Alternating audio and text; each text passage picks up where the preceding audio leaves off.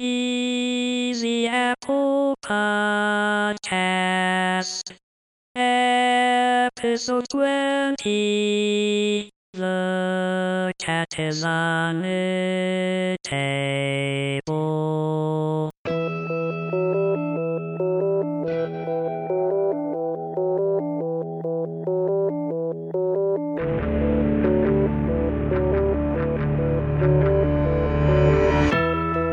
Ciao Federico, Ciao Luca, siamo riuniti via Skype questa volta per riprovare a registrare con il nostro amico Querti. Mi limito alla prima parte del nome perché la seconda è impronunciabile e quindi lo salutiamo, lo- gli diamo il benvenuto a questa puntata di Easy Apple nella speranza di riuscire a concluderla con successo. Ciao, sono Querti, sono uno sviluppatore di iOS. Molti di voi probabilmente mi, conosc- mi- mi conoscono su Twitter, ma probabilmente altri mi ricorderanno da iSpazio, che una volta commentavo un sacco. Eh, ora mi limito a leggere e altri non mi conosceranno affatto. e ti limiti anche a fare notizie perché sviluppi veramente benissimo per Cydia e quindi spesso siamo noi a leggere di te su spazio. Beh, Esatto. gra- grazie, lo prendo come un complimento. Una piccola panoramica sui tweak, eh, i tuoi ultimi tweak. Beh, allora eh, ho FreeSync sviluppato con eh, Filippo Bigarella, di cui ho fatto la parte grafica, e Photomail che consente di aggiungere foto al- direttamente all'applicazione mail. Che è a mio con parere una delle migliori applicazioni. Sì, sì, sì, è fantastica. E, Mi eh, dicevi Federico che parlavi con un conoscente che lo riteneva la più grande mancanza dell'applicazione mail. Sì, perché in ambito del- di business, eh, per chi appunto magari usa l'iPad o l'iPhone, eh, appunto in ambito lavorativo, eh, farà uso del- dell'applicazione della mail, penso magari una cinquantina di volte al giorno. Capita spesso di dover allegare delle foto, delle fotografie scattate col vostro iPhone presente eh, nella libreria. Ecco, eh, per fare questo bisogna praticamente uscire dall'applicazione mail, entrare in quella immagini, selezionare le foto, copiarle ed incollarle dentro l'applicazione mail. Tramite invece questo tweak di, di QWERTY che va a risolvere questo grandissimo problema, facendo il tap sull'applicazione mail comparirà il pop-up classico di iOS che sarà affiancato da un, un simbolo piccolo di, di un, un più azzurro. Tappando su quello si aprirà la libreria delle foto e selezionando la foto desiderata verrà aggiunta eh, in modo anche molto bello graficamente eh, alla, alla nostra mail e meglio di così non poteva fare il nostro, il nostro amico. Comunque sappi che la prossima volta che dici tappare verrai bannato da Easy Apple e diventerò l'unico conduttore.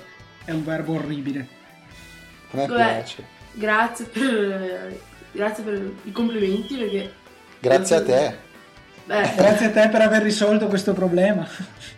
beh, E invece adesso c'è una bella sorpresina per noi tutti. iOS 4.3.2.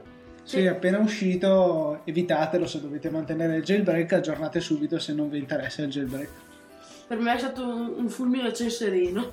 Eh, m- spero, spero che tu riesca a risolvere questo tuo problema di cui però non possiamo parlare se non, non sbaglio. Non so se Mm, cioè, puoi dirci qualcosa o preferisci qualcosa evitare? posso dire per me tutto stavo facendo un lavoro che utilizzava un exploit del 4.2 4.3.1 che è già conosciuto però è stato fissato sull'ultimo aggiornamento e quindi, E quindi sono- ti mettono un po' i bastoni tra le ruote, insomma. esatto Ecco, come dicevamo prima, eh, è, stato molt- è stata molto veloce Apple, cioè molto più veloce delle altre volte a, a- a correggere questo bug e a, e a rilasciare, cioè non è un vero e proprio bug, però vabbè, a rilasciare il nuovo aggiornamento.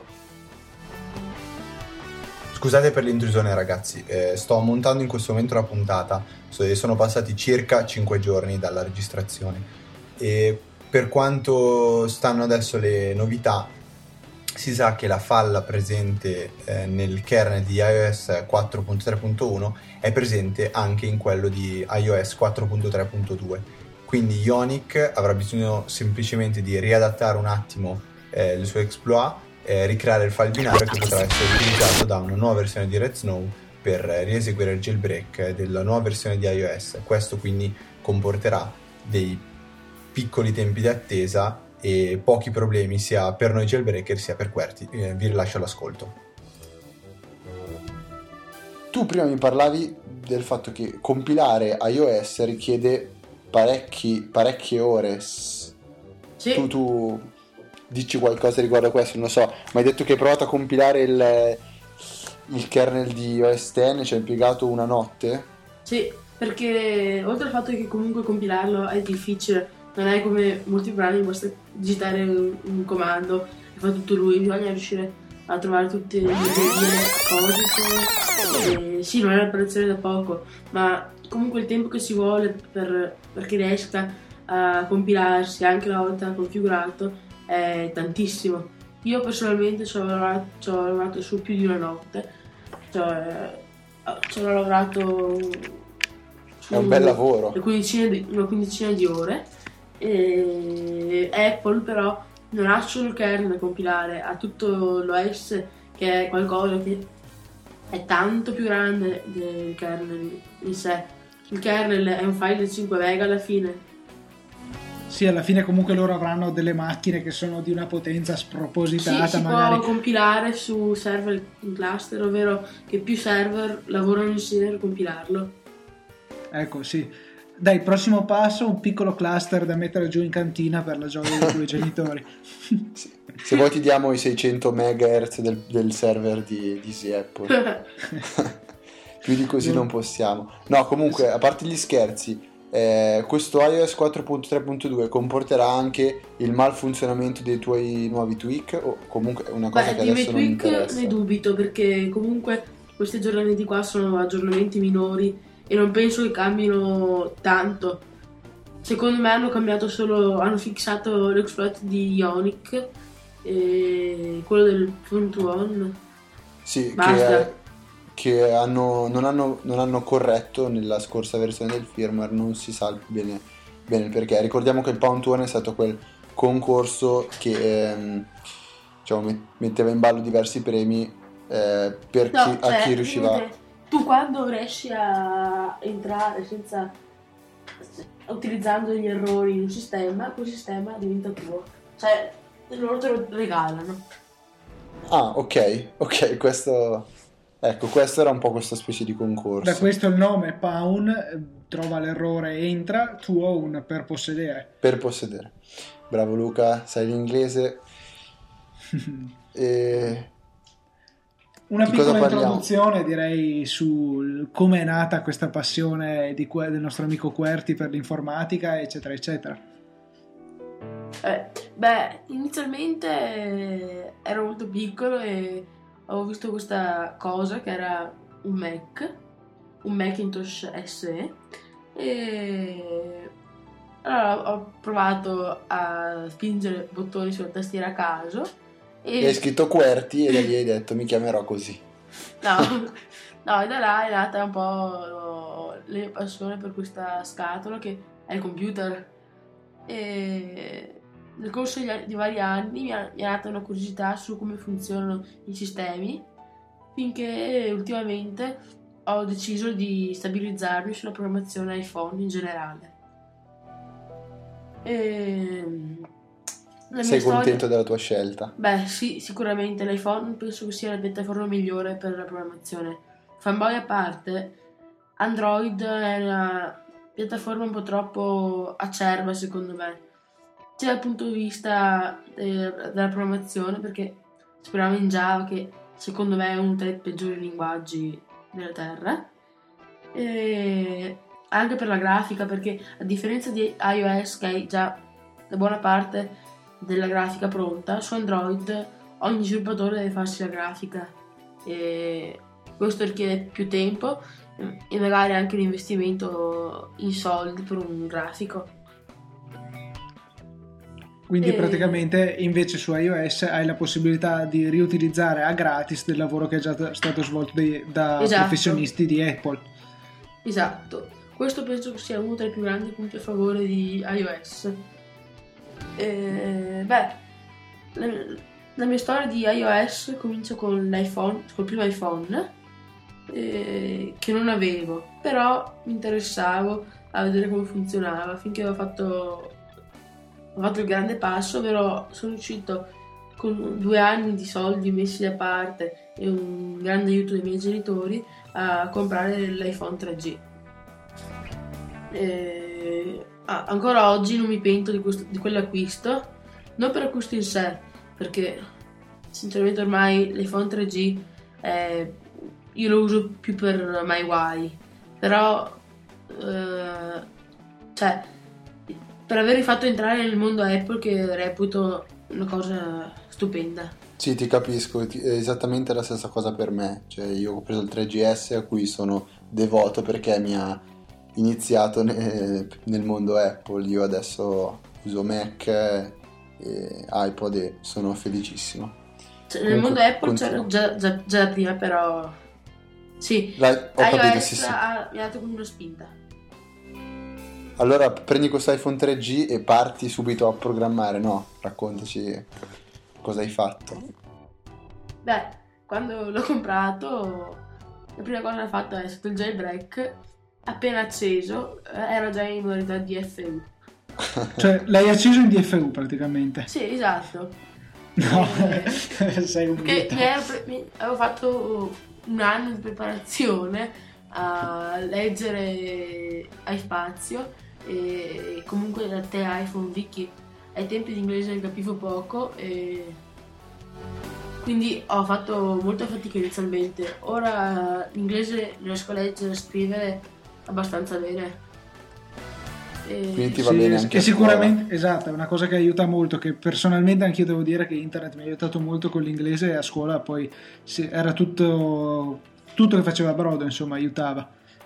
Sì, eh, no, beh, comunque appena fatto lo sblocco ho tentato all'inizio di programmarci, però facevo tanta fatica, non conoscevo ai tempi il C, nemmeno l- l'Objective-C, e allora utilizzavo la shell bash e facevo dei- degli script che utilizzavano alcune particolari funzioni per eh, avere accesso a quasi tutto il sistema.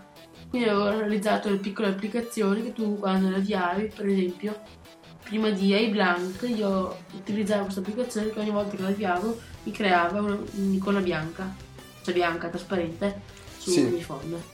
Che è quello che adesso viene utilizzato per creare alcuni temi particolari, giusto? Sì, ah, ora si usa iBlank, però ai tempi quando non c'era ancora io avevo questo script che era privato, utilizzavo così. E Cavolo. questa è stata la mia prima semplice, tra virgolette, applicazione perché è meglio di un'applicazione, però è stato il mio primo esperimento, esperimento di iOS. Beh, che comunque dà una grande soddisfazione. Sì, perché vedere quello che hai pensato te su qualcosa che ha pensato qualcun altro è stupendo secondo me. Mm. E poi invece ci raccontavi che a un certo periodo ti è stato chiesto di fare un jailbreak impossibile di un iPod Touch di seconda generazione con firmware 4.0 quando non esisteva alcun tool. Sì, esatto. Eh, ai tempi su questo device exploit che era quello di Joe Hot di Black Rain e allora l'ho riutilizzato per caricare l'ultimo kernel, ovvero l'ultimo kernel del tempo, ovvero il 4.0 funato e quindi si poteva fare l'untethered che era nel suo piccolo perché ormai questa tecnica è conosciuta, utilizzata e riutilizzata, però ai tempi ero l'unico a- ad averla sfruttata sul 4.0. Ecco, ma questo tool che avevi creato mh, l'hai mai reso pubblico? Sì, si chiama Snowstorm, alcuni utenti di iSpace se lo ricorderanno perché Fabiano ai tempi aveva fatto la guida su come utilizzarlo. E io me lo sono perso. Che babbo. E comunque, questa Snowstorm è stata solo la prima versione perché alla fine sono uscito con un programma molto più avanzato, sempre basato su questa tecnica che faceva uno sblocco come Red Snow, però sfortunatamente non l'ho più portato avanti. Mm. Invece noi stiamo creando Easy Jailbreak e Easy Unlock, due tool che sfruttano l'Easy Exploit per jailbreakare tutti i dispositivi. E lo sblocco di tutte le baseband ehm, e anche dei firmware futuri. Disponibile a breve su easyapple.org. Vabbè, comunque abbiate un po' di pazienza. Adesso nel giro di pochi giorni verrà rilasciato, insomma. Sì, sì, sì, sì, no, guardate, proprio, cioè ci è andata bene ieri, praticamente ho trovato questo Easy Exploit che sfrutta Skype, eh, una volta lanciato Skype si riesce a fare crashare e niente, poi sì, il resto viene da sé alla fine. No, no un po' no, facile, abbastanza facile la cosa. Comunque niente, potrete utilizzarlo e va bene. Sbloccherà anche il mio cervello prima o poi, sicuramente. Quello è già, quella è stata la parte più difficile, sì, sì, sì, sì eh, mentre cioè, a confronto il jailbreak è stato molto semplice, invece sbloccare il cervello di Federico è complesso. Proseguiamo? Bene, sì, eh, no, io volevo dire anche un'altra cosa, che apprezzo tantissimo ammiro il lavoro che ha fatto Querni, anche perché tutto questo non era per lui, ma semplicemente per un suo amico. Tu hai detto anche che sei arrivato al punto di acquistare su eBay un, un iPod Touch di seconda generazione per, per fare i tuoi test. Sì. Questo eh, per me è tanta stima. Cioè. Fortunatamente po- cioè, avevo messo da parte in quel periodo un centinaio di euro con i quali sono uscito, anche se potrebbero sembrare pochi per un, per un iPod. Ai tempi sono riuscito a trovarne uno che me l'ha venuto usato a 100 euro, quindi l'iPod lo sto utilizzando ancora oggi. Eh, eh sì. È uno degli acquisti che mi ricorderò sempre. Cavolo, anche Snowstorm penso che quando, quando sarai il papà e dirai ai tuoi figli, oh guarda cosa ho fatto, dico, cavolo. Uh... oh. Go ahead Luca, dici qualcosa tu, fai qualche domandina. Ma ehm, una curiosità che mi tocca abbastanza da vicino, secondo te qual è la più grande difficoltà che si incontra quando ci si avvicina allo sviluppo di applicazioni per iOS o anche tu, Tweak di Cydia? Anzi, credo che le Beh, due cose vadano ben divise. Beh, uh, ben divise no, c'è una sottile linea di distinzione, ovvero su un tweak di Cydia ho problemi, ho problemi perché molte cose sono, non sono documentate, quindi bisogna documentarselo da sé utilizzando l'ingegneria inversa e questa è qualcosa che non è alla portata di tutti. Però eh, ci sono anche sulle applicazioni per eh, l'iPhone SDK eh, ci sono alcune librerie non documentate che Apple non lascia utilizzare, però per le applicazioni che vengono lasciate in Cydia si possono utilizzare.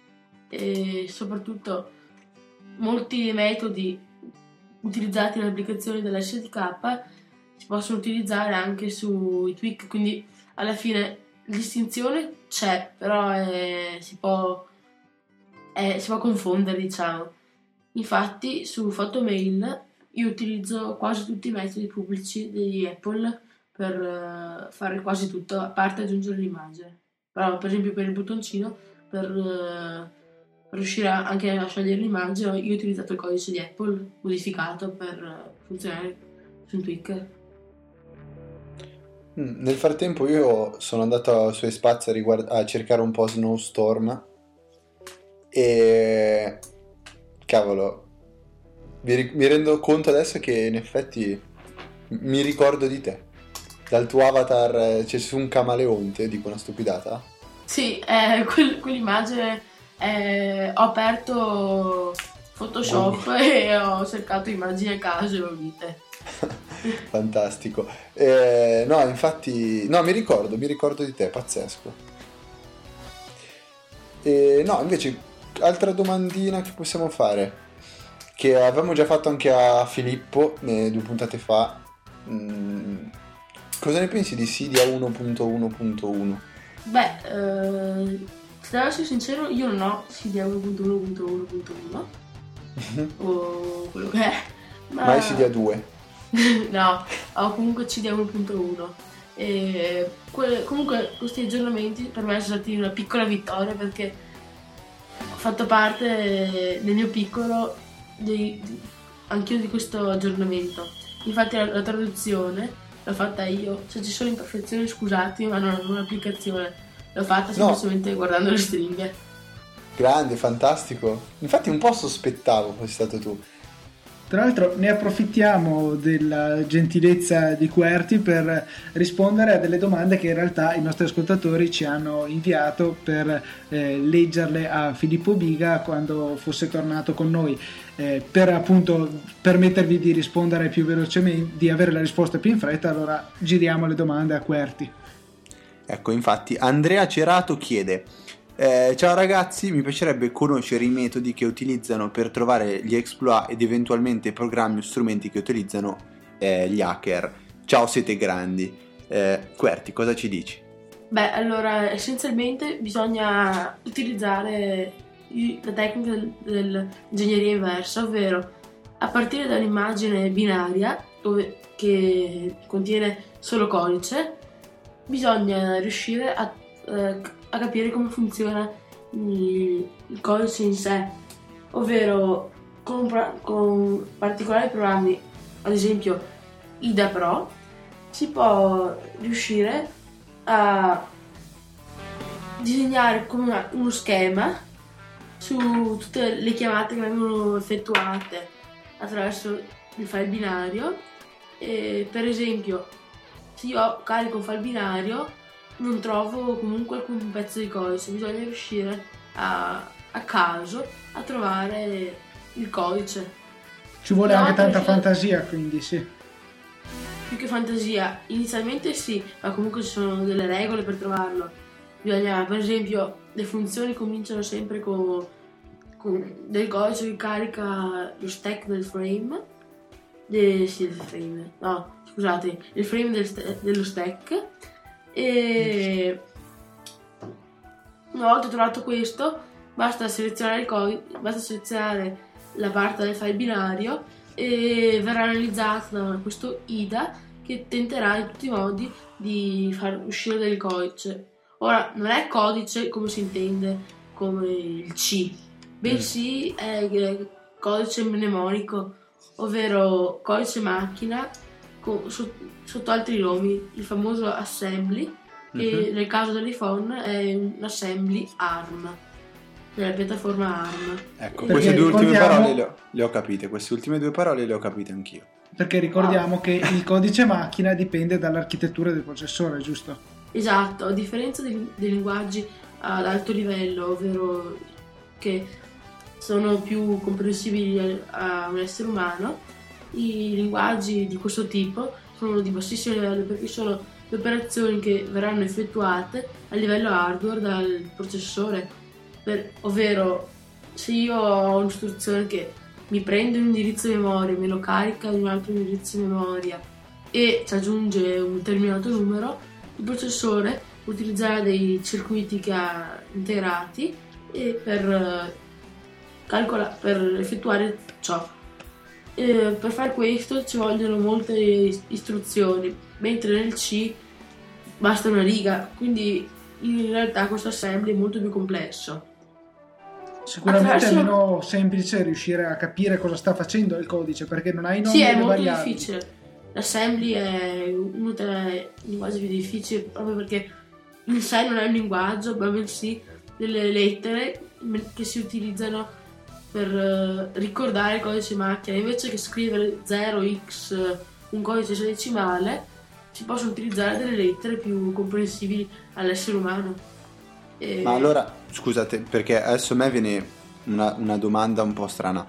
Eh, l'exploit più, più famoso più conosciuto è quello che aveva trovato Comex con, eh, con Jailbreak Me, quindi quello della, ehm, del crash di Safari con eh, l'apertura di PDF con un certo font. Beh, cioè, in questo eh. caso lui è andato un po' a caso, ha avuto fortuna o- è stata una cosa mirata? No, eh, su quello è diverso perché su quello si, si ha il codice in C e quindi è qualcosa che si può fare più mirata, ovvero grazie perché essendo il programma che ha avuto il bug open source, Mhm.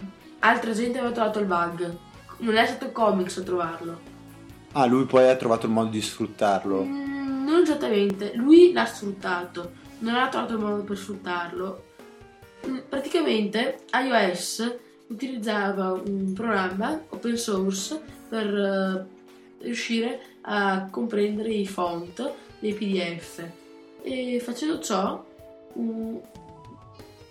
utilizzando un software open source, Apple ha dovuto rilasciare il codice sorgente di questo. E quindi Comics ha guardato se c'erano bug conosciuti su questo programma e ha trovato questo buffer overflow che era già stato corretto nell'ultima versione che Apple dichiarava di utilizzare però in realtà Apple non utilizzava esattamente quella versione bensì una versione modificata che aveva ancora quell'expa E quindi tu hai detto buffer overflow, è uno dei più principali problemi di sicurezza che affliggono le applicazioni. Ci spieghi più o meno che cos'è in soldoni? Beh, va bene. Allora, uno quando programma in C, non- quando vuole dichiarare uno string oppure comunque un'area di memoria, eh, deve conoscere le dimensioni.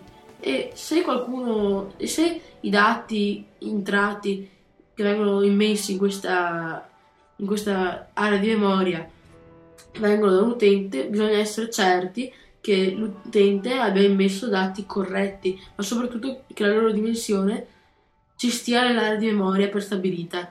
Perché se così non è, l'applicazione comincia a sovrascrivere i suoi stessi valori. Per esempio, se io faccio un programma che aspetta di avere una stringa di 14 lettere, se io ne metto per esempio una ventina, le lettere in più andranno a sovrascrivere dei registri dove il processore tiene a memoria la posizione dove è nel codice e vari, varie altre co- cose, per esempio, che vengono utilizzate per fare, per fare calcoli su aree di memoria. Per esempio, quando io devo Sì. fare 1 più 1, carico uno sul registro, l'altro 1 su un altro registro, sommo due registri e quello che viene fuori in uno dei due registri è la somma. veramente chiara e semplice come spiegazione, quindi bisogna anche lì, non è banalissimo sfruttarli, bisogna riuscire a fare in modo che il programma faccia quello che vogliamo noi in realtà. Sì, bisogna riuscire a scrivere una funzione, ma soprattutto a riuscire a piazzare questa funzione in memoria per sfruttare il buffer overflow e sovrascrivere un registro. Il registro che dà al processore il punto in cui la funzione deve ritornare quando ha finito. Sì, perfetto. Sì, io intanto giocavo ad Angry Birds perché tanto non capivo una mazza. Bene, ehm, c'è anche un'altra domanda eh, da parte di un altro nostro ascoltatore, Davide Maino, Sì, che chiede... Uno dei, più as- eh, uno dei più grandi ascoltatori di Easy Apple. Sì, eh, allora ci dà una. Allora, ci scrive: Ciao ragazzi, vi scrivo per proporvi una tematica da affrontare con Filippo, che in questo caso è Querti, però vabbè, al prossimo incontro. La questione è un po' complicata da spiegare, ma cercherò di essere il più chiaro possibile. In che modo i tweaks si insidiano nel sistema operativo? Dove vanno ad agire? Quanto e come incidono sulla velocità e sulla durata della batteria? Ma soprattutto, installare e disinstallare un tweak lascia tracce. È meglio non caricare troppo iOS in questo senso. E infine, se ci rendiamo conto di aver esagerato nell'installazione di tweak per numero e pesantezza e notiamo quindi rallentamenti generali e una sensibile diminuzione della durata della batteria, basta rimuovere i tweak oppure è meglio ripristinare? In quest'ultima mi riferisco appunto al fatto che se lasciano tracce o meno una volta disinstallati. È tutto, grazie ragazzi e scusate se mi sono dilunga- dilungato un po'. Buon lavoro Davide Maino. Allora, un tweak essenzialmente è una libreria dinamica, ovvero è un file che contiene del codice che viene caricato all'avvio del programma o anche dopo. I tweak solitamente vengono caricati all'avvio del programma e riescono attraverso delle funzioni a sovrascrivere delle aree di memoria se si parla di, di tweak che lavorano in C oppure con l'Objective-C si può sovrascrivere una funzione molto più semplicemente utilizzando i metodi di Apple. Infatti, eh, Mobile Substrate, come accennavo e come ho- ave- avete detto nell'ultima puntata, eh, Mobile Substrate non è tutto Sauric, ovvero Sauric ha fatto Mobile Substrate in sé, però questo per la maggior parte sull'Objective C utilizza le funzioni di Apple, invece sul C utilizza le funzioni di Sauric, quindi è un po' misto. Quando vedete il Mobile Substrate si rompe, si- non si rompe la parte di Apple perché quella funzionerà sempre. Semplicemente il Mobile Sub- Substrate si inietta all'avvio dello Springboard e comincia a caricare tutte queste librerie. Molto interessante, quindi eh, bisogna stare attenti, si possono fare dei danni quando si va a lavorare col mobile substrate. Sì. È uno strumento potente ma pericoloso. Sì, questo di sicuro. Però grazie alla safe mode di Sauric, quelli che molti considerano come un, un problema di- del mobile substrate, in realtà è una delle più grandi funzioni del mobile substrate, perché se non ci fosse mai stato il safe mode, molti iPhone bisognerebbe ripristinarli, sarebbero completamente persi, perché i tweak potenzialmente potrebbero anche mandare l'iPhone in loop di respring. Molto semplicemente tra l'altro come noi tre righe di codice. Ma infatti è una cosa che io dico sempre quando mi trovo qualche persona un po' saputella che mi dice sì il jailbreak è una cacchiata da fare, io rispondo sempre sì guarda cliccare su make it rain o usare green poison è sempre facile, nel momento in cui si apre Cydia e si vanno a installare diversi pacchetti lì bisogna farlo un po' più con, con sì esatto perché poi alla fine ci sono anche molte persone che si lamentano perché il jailbreak rallenta. Questo non c'è nulla di più falso perché il jailbreak in sé a dire la verità fa diventare anche più veloce il sistema di pochissimo però il jailbreak togliendo alcuni controlli effettivamente toglie alcune operazioni che vengono effettuate. E quindi il jailbreak in sé non rallenta.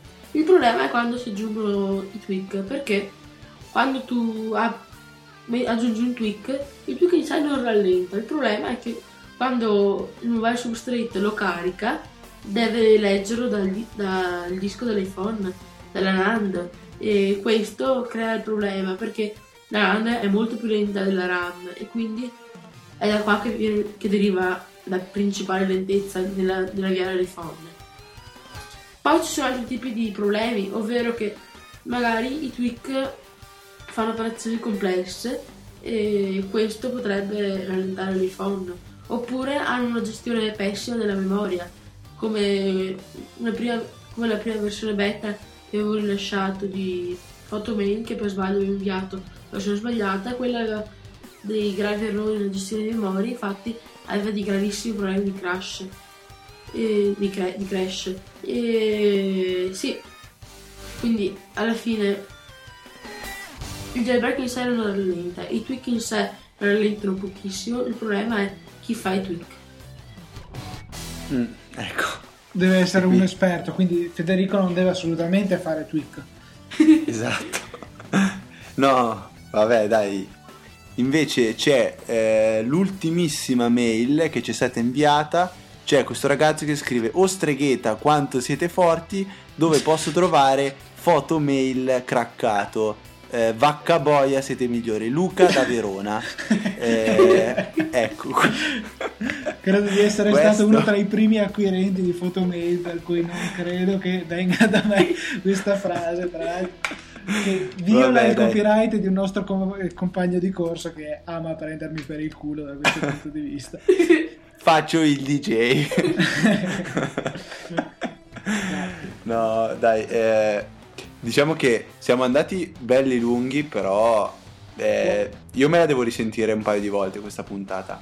Puntata molto succosa e sicuramente la apprezzeranno anche i nostri ascoltatori. Sono le 21.45, eh, domani è venerdì, si va ancora a lezione. e cosa facciamo? Ringraziamo Querti e io dico che abbiamo trovato un- una grandissima persona, un amico. beh grazie mille e ci dobbiamo risentire perché potremmo fare il, il, La il puntata Tris delle meraviglie. Esatto. Sì, no, Luca, possiamo fare il Tris delle meraviglie. Io, Filippo e, e Querti e tu ci intervisti. Va bene. sì. sì, lo faremo senz'altro. Poi dobbiamo un attimo ridefinire i ruoli, credo. Però eh, sicuramente sarebbe una puntata da fare. Va bene. Eh, peccato non aver potuto anche pubblicare la scorsa puntata, quella di... Sì, perché chiaramente Quella- qualcosa è andato perso, non ci siamo ricordati tutto quello che è venuto fuori nella scorsa puntata. È stata una bellissima puntata per me e per Federico che abbiamo potuto seguirla, ci siamo divertiti, invece per voi proprio per niente. No, Lu- Luca, aspetta un attimo. QuickTime si, si è, si è bloccato il mio QuickTime. No, vedi che ho fatto bene a registrare con... eh, Bazinga, scherzo, Ma scherzo. che coglione che sei! ok, salutiamo prima che Luca mi meni. Eh, sì, adesso solo una ultima news scritta 4 minuti fa da I Hate Snow eh, su Twitter che ha scritto interessante, quindi iOS 4.3.2 è stato eh, compilato o built, non so esattamente Sì, come compilato. tradurre questo termine. Sì, è il 4 aprile 2011, esattamente la data in cui eh, l'antetere di Ionic è stato eh, reso disponibile come Red Snow, Punish Tool e Snow Breeze. Interessante questo dettaglio, magari avremo eh, ulteriori eh, precisazioni nel corso della settimana. Volevo solo ricordarvi che se avete altre domande da lasciare per i nostri amici hacker potete scriverci a info.easyapple.org e noi provvederemo a girare a loro le domande appunto così potete avere una bella risposta come quelle di oggi che veramente sono state esaurienti e ben risposte insomma il mio italiano sta andando degenerando però vabbè Eh, passiamo all'inglese così anche Querti si sente un po' più a suo agio. Yeah, sure, no problem. So we're gonna end uh, this episode of Easy Apple Podcast, and uh, see you next week. Yeah, and uh, the dogs are not allowed. And the cat is on the table.